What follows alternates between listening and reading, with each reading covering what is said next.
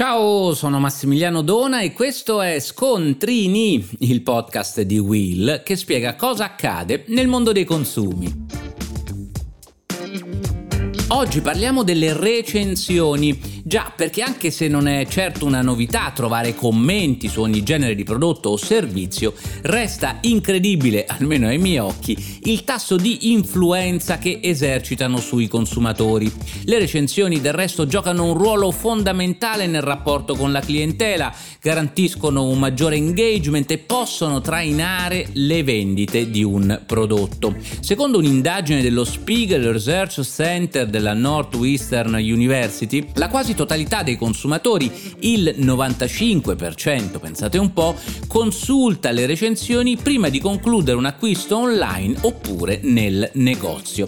Ve ne parlo perché all'inizio di luglio entra in vigore finalmente, direi, un'importante direttiva europea conosciuta per gli addetti ai lavori come direttiva omnibus, proprio a conferma della sua ampiezza. Tra le altre cose, infatti, la direttiva impone ai venditori degli obblighi informativi più stringenti in merito alla comunicazione degli sconti. Ve ne avevo parlato anche in un vecchio episodio di Scontrini. Ogni annuncio di riduzione di un prezzo deve indicare il prezzo precedente più basso, ma non a casaccio, cioè quello che sceglie il venditore per colpire la vostra attenzione, ma il prezzo più basso applicato nei 30 giorni precedenti. Quindi tale novità troverà applicazione già per i prossimi saldi. Ma oltre alla disciplina degli annunci sulle riduzioni di prezzo, sconti, saldi, e quant'altro, come vi anticipavo la direttiva Omnibus regolamenta anche le recensioni, quelle che troviamo pubblicate sui siti di e-commerce e che spesso sono al centro di criticità riconducibili in particolar modo ai contenuti falsi.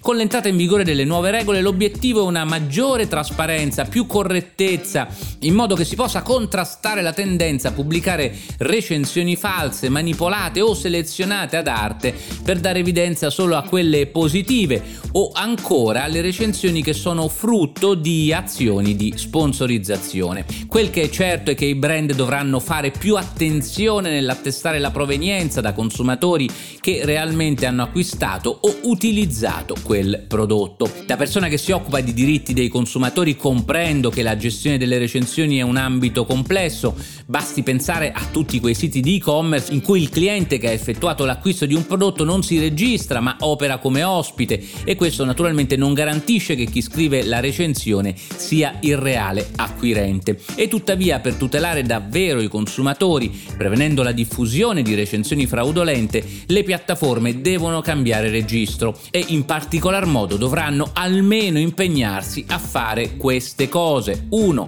Rendere pubblico il procedimento di autenticazione delle recensioni che hanno adottato.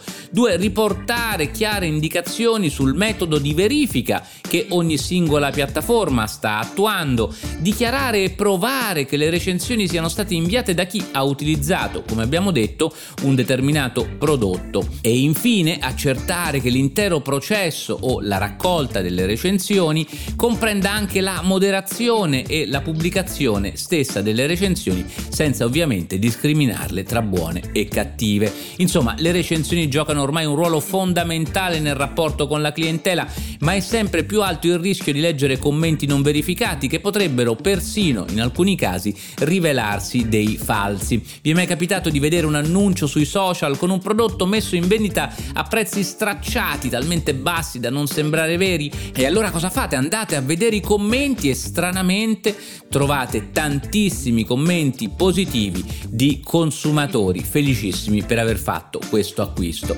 Ecco, appunto, in molti casi si tratta davvero dell'antefatto di una truffa. Forse d'ora in avanti le cose potrebbero cambiare. Staremo a vedere. Intanto, voi lo sapevate?